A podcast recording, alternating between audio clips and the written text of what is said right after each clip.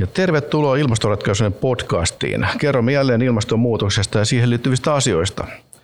Meillä on tänään paikalla vain ilmastoratkaisijoita, eli omaa porukkaa. Meillä on muun muassa löytöretkeilijä ja vuorikiipeilijä, keynote puhuja Pata Degerman. Tervetuloa, Pata. Kiitoksia, Markku. Mitäs sulle kuuluu? Erittäin hyvää. Aurinko paistaa ulkona, me ollaan Nuuksiossa tällä hetkellä ja päästään tekemään tätä ensimmäistä jaksoa, niin fiilis on korkealla.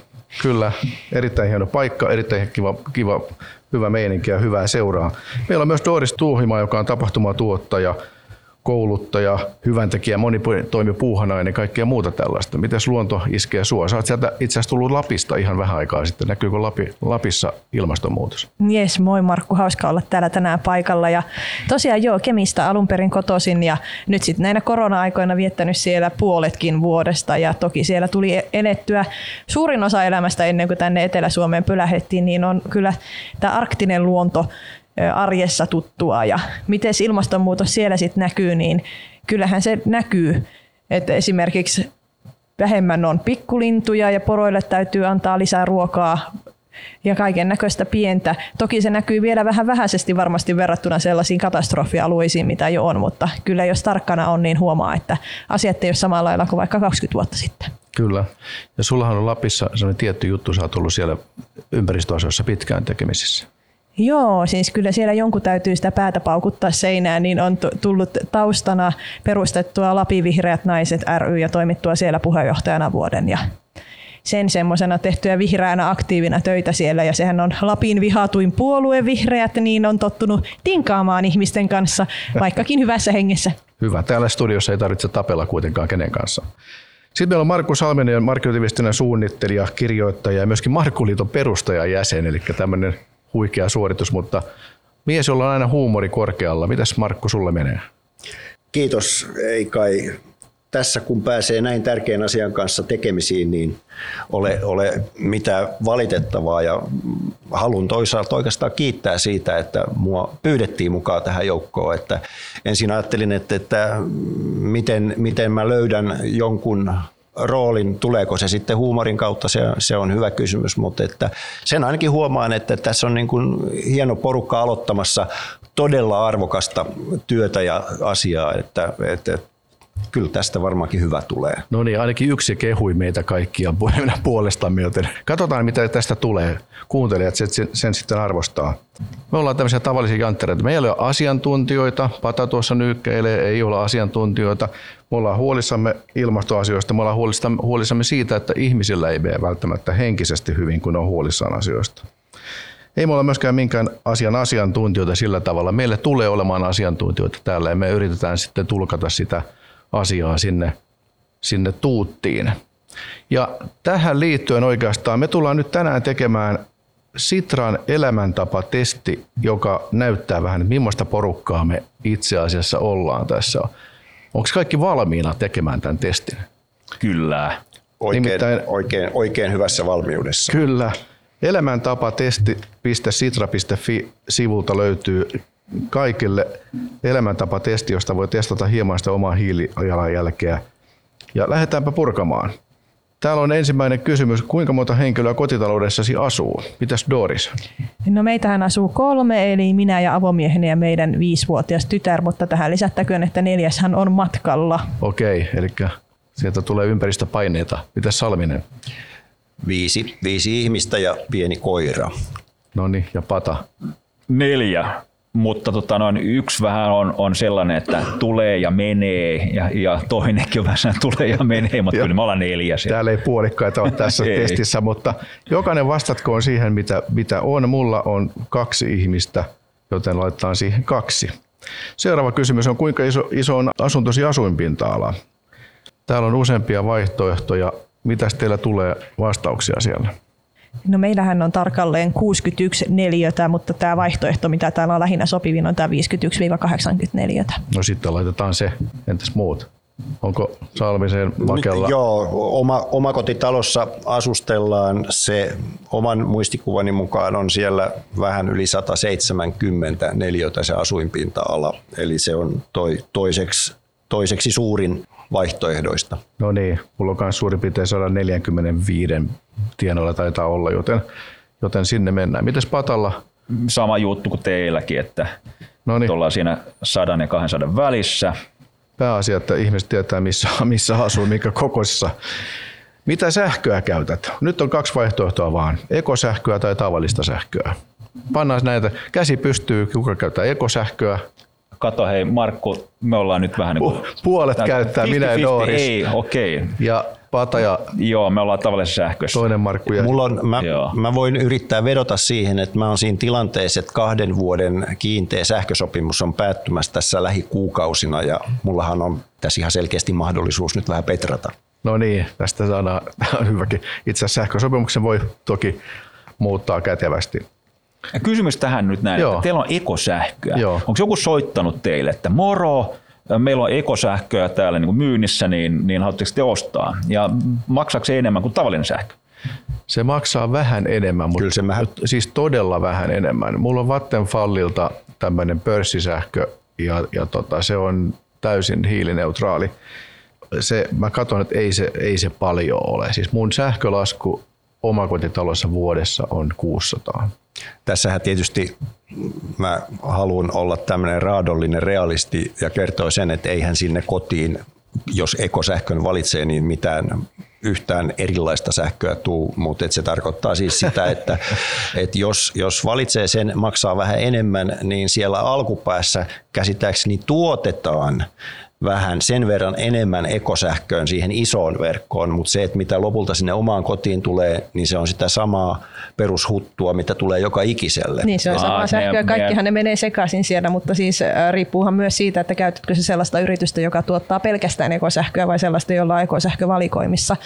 Mä en nyt muista, mikä sähköyhtiö meillä tällä hetkellä on, koska mieheni on hyvin suuri kilpailuttamisen fani ja kaikkien asioiden tarkastelun fani, niin hän aina sitten selvittää, mikä on markkinoiden edullisin ekosähkö ja sinne tekee sitten hyvin edulliset sopimukset. Ja kyllä mun käsittääkseni meidän sähkö on ollut edullisempaa kuin ne meidän vanhat sopimukset, jotka on ollut silloin joskus aikaisemmin tavallista sähköä, että se on myös mahdollista saada kuitenkin myös entistä edullisempi, vaikka se olisi ekosähköä.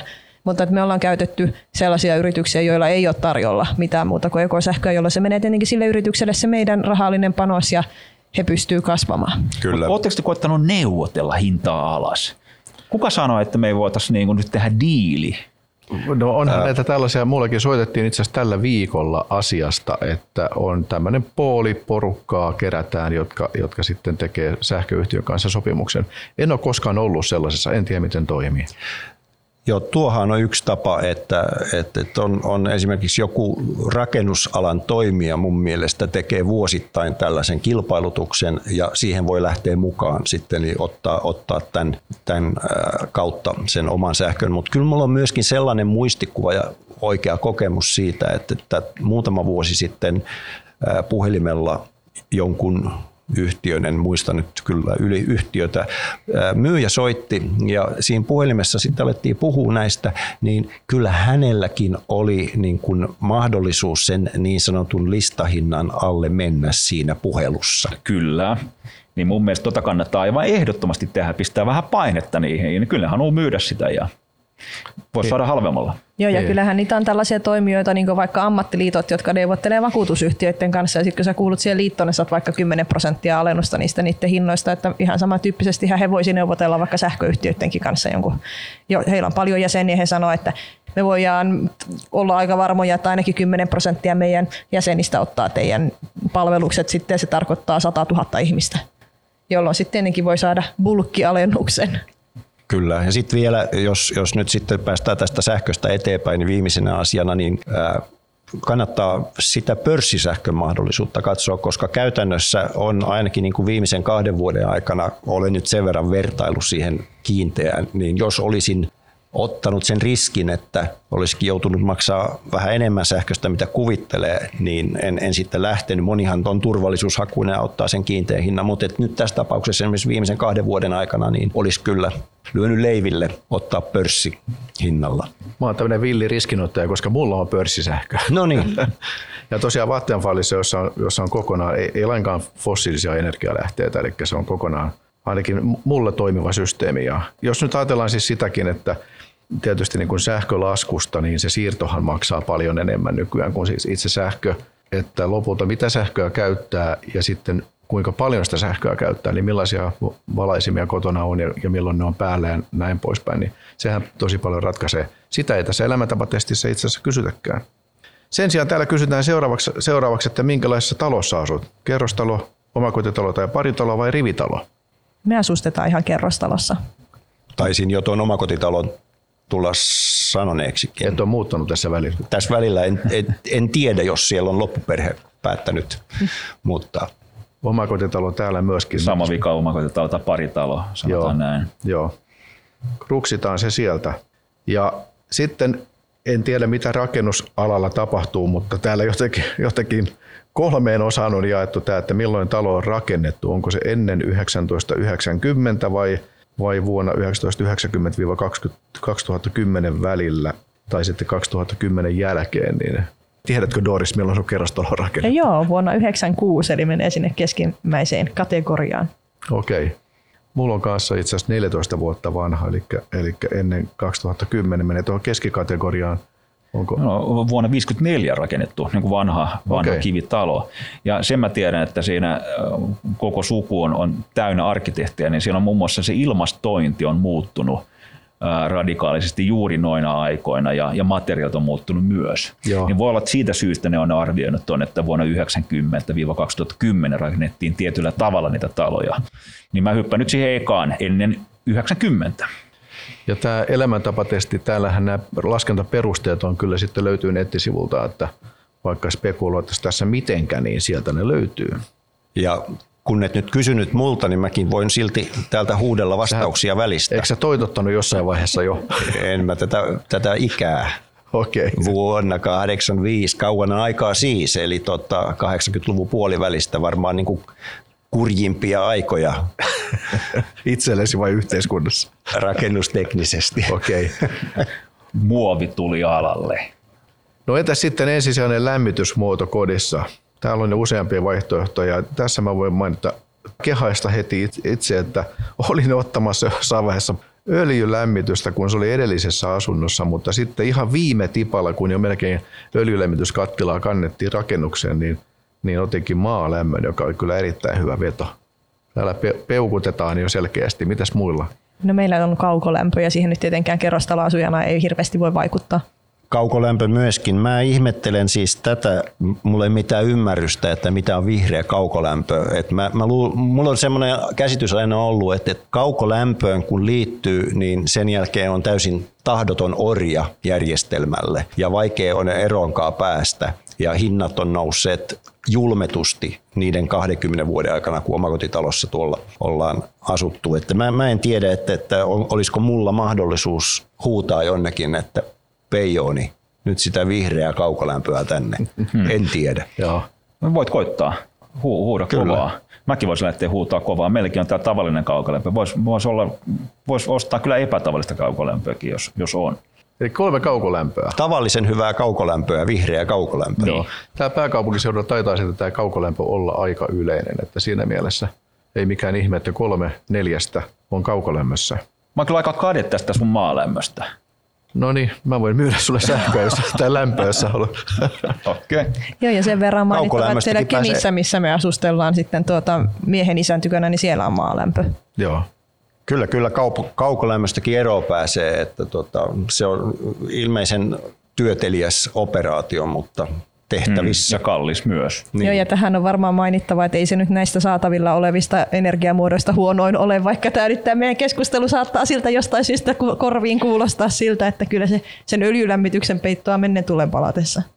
Niin, ja täytyy muistaa myöskin se, että jos jossakin asiassa tekee pahaa, niin monissa muissa asioissa voi tehdä hyvää, eli kompensoida sitä omaa tekemistä.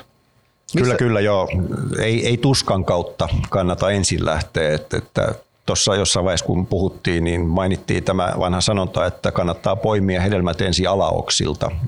Ei tarvitse lähteä sinne latvaan heilumaan. Joo, kyllä. Ja jos ajatellaan näitä kaukolämpö- ja muut lämmitysmuodot, niin kyllähän esimerkiksi suora sähkö, öljy ja puulämmityskin, no puulämmitys vähän riippuu sitten tilanteesta, niin on huonompia vaihtoehtoja, että ei se mikään pahis ole. Niin, ja silloin voidaan tietysti puhua näistä pieniä kuin hiukkasista ja kaikista muistakin asioista, että missä asiassa nyt sitten riippuu millä kulmalla mitäkin asiaa tarkastellaan, niin löytyy hyviä ja huonoja puolia myös niistä, tai huonoja puolia myös niistä hyvistä asioista.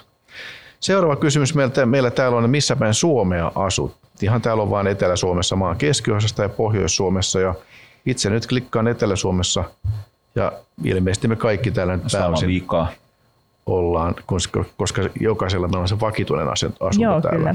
Tämä on yhdistävä demografinen piirre. Joo. Siitä onkin mielenkiintoinen, koska täällä kysytään seuraavaksi, että mikä on asuntosi huonelämpötila talvikaudella. Ja kyllä mun nyt täytyy tunnustaa, että se on täällä lämmin, noin 23 astetta, että jos mulla on kotona nenäkylmä tai jotakin, niin, tai sanotaan, että jos on huonekalujen pinta kylmä, niin mä tunnen sen kyllä jo sieltä 22 asteesta ja jotenkin tuntuu epämiellyttävältä, mutta tämä on mulla se pahe. Mites muilla? Mulla on oikeastaan toiseen suuntaan, että mä pystyn olemaan, jos on 23 astetta niin lämmintä himassa, niin meillä on jopa alle 19 astetta himassa. Ja just katselin makuuhuoneen lämpötilaa tänään aamulla, kun nousi, oli 12 astetta, niin silloin mä nukun hyvin. Se on jo aika viileä. Tämä on muuten just tämä, että siis musta ei tulisi koskaan vuorikiipeilijä. Mä inhoisin jo sitä päänsärköä, mikä siellä tapahtuu siellä ohuessa ilmassa ja sitä kylmyyttä. Ja Pata on ihan selkeästi näköjään fyysisiltä ominaisuuksiltaan juuri vuorikiipeilijä. Joo, ja mä pyyhin pois vaimon päältä lunta. Tässä pari päivää sitten oli tullut ikkunasta sisään lunta, mutta hän nukkui siellä mukavasti, niin mikäs siinä? Joo, mä vastasin, että tämä tuo kohtalainen 21, mutta kyllä meidänkin makuuhuoneen puolella on varmaan tuo 19 lähempänä. Nukkumisenhan matala lämpötila on itse asiassa, niin kuin voisin Alangon Markulle sanoo, niin kannattaa sitä kokeilla makuuhuoneessa viileämpi ilma kuin toisaalta. Meillä on makuuhuoneessa viileämpää. Mutta ei ehkä tarvitse olla ihan niin hoose, että lunta laitetaan päälle yöksi. Mutta Markku, ihmisen aivot toimii parhaiten plus 14 asteessa. Tämä selittää paljon. Joo, ja olen yöpynyt Kemin lumilinnassa muutama otteeseen. Siellähän on se sellainen 5 astetta pakkasta siellä huoneessa, niin sielläkin on mukava nukkua kyllä makuupussissa ja tällainen hyvin virkistyneenä herää aamulla, mutta en mä nyt tiedä ehkä joka yö. Mutta tämä Pata Degermanin makuuhuoneen iglu kuulostaa kyllä ihan mielenkiintoiselta. Joo, mutta voi sanoa, että -63 se on sitten liikaa pakkasta, että ei kannata. Joo, ja pitää vielä mainita tuohon Markun, kun Markku sanoi, että se 23 astetta, että meidän äitihän on sellainen, että hän laittaa takkaan tulee, jos kotona on vaan 23 astetta. Joo, siis, mutta mulla on ihan oikeasti se, että tosiaan niin kuin, että nenä on kyllä viileänä jo niin kuin 22 asteessa tai muuta. En nyt ole ihan tarkkaan mitannut tätä, joten ihan tieteelliseltä pohjalta en voi tätä väittää, mutta sitten kun tuntuu viileältä, niin käytän toki kyllä villasukkia tarpeen tulleen ja puen päälläkin, se on ihan helppoa. Mutta tosiaan, että jos tavaroiden pinnat, niin kuin puun pintakin tai tietokone tai joku tämmöinen, mitä teet kotona jotakin, jos se tuntuu viileältä, niin se on vähän epämiellyttävää. Kyllä, kyllä. Koska mä huomaan, että sulla on tendenssi olla kysymättä multa näitä asioita, niin munhan pitää aktiivisesti tuoda esiin itse, että meillä on 21. Mistä sinä olet tänne tullut? 21 astetta, kun vuosia sitten joku tuli vaihdettua lämmön siirin tai lämmön vaihdin, millä nimellä sitä kutsutaan tässä kaukolämpösysteemissä, niin silloin mä jaksoin perehtyä siihen ja säädin sisälämpötilaksi 21 astetta. Ja näitä lämpökäyriä en ole sittemmin käynyt korjailemassa ja kohtuudella se on pysynyt se 21. No niin, mutta toihan on älyttömän hyvä. Ja kyllähän ihminen tottuu siihen, mitä se jonkun aikaa sietää. Niin. Eikä se Markku niin järkyttävää ole, kuin mitä se susta tuntuu. Joo. Okay, se on vielä tuohon pientä painostusta tässä nyt kyllä olen havaitsevina, niin, mutta ei se mitään, tulkaa päälle vaan. Piti vielä sanomani tämä, että tämähän on vanha niin kuin laskennallinen totuus lämmityksestä, että yhden lämpöasteen vähennys vähentää peräti 5 astetta lämmityskustannuksissa. 5%. Anteeksi, niin 5%. Sitä tarkoitin, mutta jotakin muuta suu sanoi. Eli jos yritämme saada Markkuun nyt tässä niinku ruskeata rasvaa kehoon, joka iristää 10 kertaa parempi kuin valkoinen rasva, niin silloin sä tarvitset pitää sitä 23 siellä himassa, vaan sä voit hyvinkin olla 20 asteessa. Ja sä saat sen ruskean rasvan, kun menet tuonne ulos pihalle seisoo pari viikkoa, ja liikut siellä, niin siitähän tulee ruskeata rasvaa ja sä et pysty olemaan lämpimässä sen jälkeen enää. Joo, mä tiedän, että tämä on ihan totta. Tämä ei ole mikään huhujuttu. Ja sähän voit myöskin niin kuin siitä iloita tämä klassinen Jyrki Katais-juttu, että mehän tienataan tällä. Eli sä säästät rahaa. Ruskeat rasvaa kehoon, niin se on hyvä. Siinä on monenlaista iloa ja hyötyä sulle. Jokos me päästetään Markku pälkähästä ja mennään seuraavaan kysymykseen. Joo, tämä on aika tiukka kyllä. Seuraavaksi voi nimittäin seuraavasta kysymyksestä taas kyllä leuhkia itseäni. Nimittäin tää puhutaan kuinka kauan olet suihkussa viikossa. Ja monestihan sanotaan, että ihminen on ihan tajuttoman monta minuuttia siellä. Mutta siis täällä on talinnon noin 30 minuuttia viikossa, niin se on kyllä aika maksimi mulla. Mut siis käyn suihkussa itse asiassa aamuin illoin, mutta en mä kyllä siellä oleile. Tuo 30 minuuttia on ihan järjetön määrä. Mä käyn suihkussa viikossa ehkä keskimäärin 4 tai 5 kertaa. Ja niistä on ehkä pari vielä saunaan liittyviä kertoja. Enkä koe edes hygienian vuoksi tarvitsevani yhtään enempää. Ja kun mä käyn suihkussa, niin se on maks 2 minuuttia. Mitä sun vaimo sanoo? On tyytyväinen. Tähän kaikkeen. Ei se sano mitään, josta mä päättelen, että ei tässä nyt mitään niin kuin peruuttamattomia seurauksia ole tullut ainakaan. Joo, kyllä mä itsekin vastasin tuon noin 30 minuuttia. Mä veikkaan, että tässä nyt lähinnä viitataan siihen, että kauanko sä valutat sitä vettä. Että koska joo, kyllä. Kyllähän siinä nyt voi minuuttimääräisesti mennä kauemmin aikaa, mutta ei se vesi valu koko ajan. Ja mun mielestä onkin ihan silkkaa hulluutta, jos se vesi jättäisi valumaan koko siksi ajaksi, kun käy suihkussa. Kyllä, tämä on totta. Ja mä opin tämän Mato-Valtoselta kerran. Oltiin Grönlannissa ja mentiin suihkuun, niin kuuli ihan lyhyen sellainen, sanotaan 10 sekuntia. Sitten se suihku niin kuin ei kuulu enää mitään sieltä. Sitten mä katsoin, että menikö taju jätkältä nyt. Mutta siinä se, se vaan kastelittes ja sitten se pesittes ja sitten vaan vedellä otti sitten sen saippuan veke sieltä. Ja tämä on hyvä kikka kyllä ehdottomasti, että älkää pitäkö sitä niin kuin, hanaa siellä koko ajan päällä. Se on ihan turhaan. Ja tässä niin kuin, mullakin on ehdottomasti alle 30 minuuttia, koska mulla on edelleen tämä Etelä-Manner moodi päällä, että kun tuut johonkin esimerkiksi asemalle siellä, niin sulla on maks 3 minuuttia aikaa ja silloin kello, joka pyörii koko ajan. Niin jos se menee yli, niin se vesi loppuu siihen. Ja jos on tullut 6 viikkoa sitten maasto-olosuhteissa, niin sulle tulee 6 minuuttia. Minuutti per viikko. Suurin piirtein. Niin sä pystyt niinku peseytyä hyvin nopeasti, jos sä tiedät, niin mulla on ihan systeemi. Alkaa ylhäältä, mennään alaspäin ja se menee ihan minuutissa. Päpäm, sit sä oot puhdas. Joo, ja sitä ajattelee, että mulla on pitkät hiukset, niin kyllähän nyt niiden laittamiseen menee kauemmin aikaa, mutta mun mielestä tosiaan siis sen veden ei tarvitse koko sitä aikaa lorottaa siinä. Sama se on hampaita pestäessä tai muuta, niin ei sen tarvi huutaa hoosia, anna se hanaa sen koko ajan, mitä sä siinä hampaita hinkutat. Oletko sä Doris miettinyt, että sulla olisi sellainen tyyli kuin vähän meillä tämä tukkatyyli? Tässä on 2 markkoa, joka on kaljoja ja mä oon niinku puoliksi kalju. Niin, tuommoinen koneen ajeltu. Onhan niin. Se tietenkin hirveän kätevää, mutta mun mielestä toisaalta tämäkin on hirveän kätevää, koska ei tälle tarvitse tehdä mitään, se tulee ihan tässä mun mukana. Kaljuushan on tavattoman ekologista monella tavalla. Sitä ja kuulemma seksikästä myös. Ja rahaa säästyy taas kerran. Jostain syystä sitäkin kysymystä tässä elämäntapatestissä odotin, mutta sitä ei koskaan kysytä. Oletko kalju? Joo, kyllä. Oli muuten aika mielenkiintoinen, mikä toinen Markku sanoi tuossa just, että liittyy sauna, että koska saunahan lisää tätä hiilijalanjälkeä, niin sitä ei kysytty tässä, mikä hukkaan heitetty kysymys suomalaiselta. Täällä on varmaan monia asioita, mitkä me voidaan Sitralle tässä vaiheessa nyt muuttaa ja petrata tässä asiassa. Ehkä tämä suihkukysymys tosiaan on enemmän sellainen, että sanotaan näin, että kaikkihan me tiedämme, jos on ikinä ollut teini-ikäinen kotona, että milloin sitä suihkua oikeasti käytetään 10-15 minuuttia helposti per kerta tai muuta tämmöistä. Ja me ollaan nyt kaikki jo siitä iästä selkeästi yläpuolella, niin olemme viimeistään armeijassa, kun käytiin 5 sekunnin suihkussa aamulla ja alikersantti sanoi, että mennään suihkuun, mutta ei siellä mitään pesemään herranjumala aleta. Niin opittu se, että suihkun pitää olla nopeata toimintaa. No mutta hyvä, me ollaan vissiin kaikki tässä noin 30 minuutissa, eli alimmassa vaihtoehdossa. Alle 30. Tää lukee noin. Se oli siinä, kuulkaa, asuminen. Ja sitten kun me jatketaan, ruvetaan menemään liikenteen ja matkailun puolelle.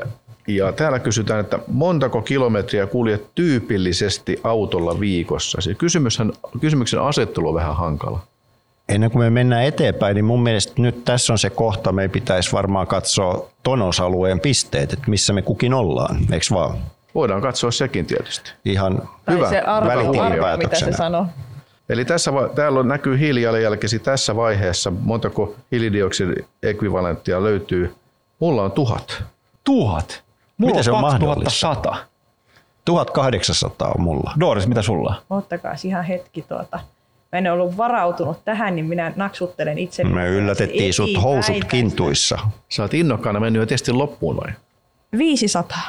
Mitä? No tässähän teillä oli kaikilla paljon isommat omakotitalot ja mä asun 61. Niin, se on tietysti varmaan yksi iso asia. Niin siis musta tuntuu joo, siis täällä oli niin kuin asuinpinta-ala ja sitten mulla oli se maalämpö, joka oli... Aivan, se oli iso. Mä huomasin että silloin kun mä tein ton testin, että riippuen siitä, että mitä valitsee, niin se saattoi peruuttaa siinä kohdassa se mittari, eli se vähensi. Ja se on semmoinen edullinen valinta, mikä kyllä. Vielä vähentää. Kaukolämmölläkin se pikkusen peruutti, mutta voin kuvitella, että maalämmöllä on sitten vielä merkittävä pudotus. Eli mun maalämpö ilmeisesti on sitten Salmisen Markun ja Pata Degermanin kaukolämpöä parempi ja sitten taas Doriksella on nuo pienet. Ja sitten teillä on 2 asukasta. Ja meillä on 5, niin se jakaa sitä taakkaa. Mulla on 4, niin. Kyllä. Mutta tässähän on tämä just, että jokaisen kannattaa itse asiassa tehdä tämä ja sen takia vähän joku katsoakin, mitä tuloksia tulee. Tämä on aika mielenkiintoista. Jos ei muuten, niin tehkää itsellenne ja tehkää läheisillenne myöskin tämä sama testi itse asiassa. Mennäänkö nyt eteenpäin? Mennään. Mutta nyt ei mennäkään eteenpäin, sillä ilmastoratkaisijoiden Sitran testin täyttämistä jatketaan vasta tulevassa spin-off-jaksossa. Joten pysy kuulolla.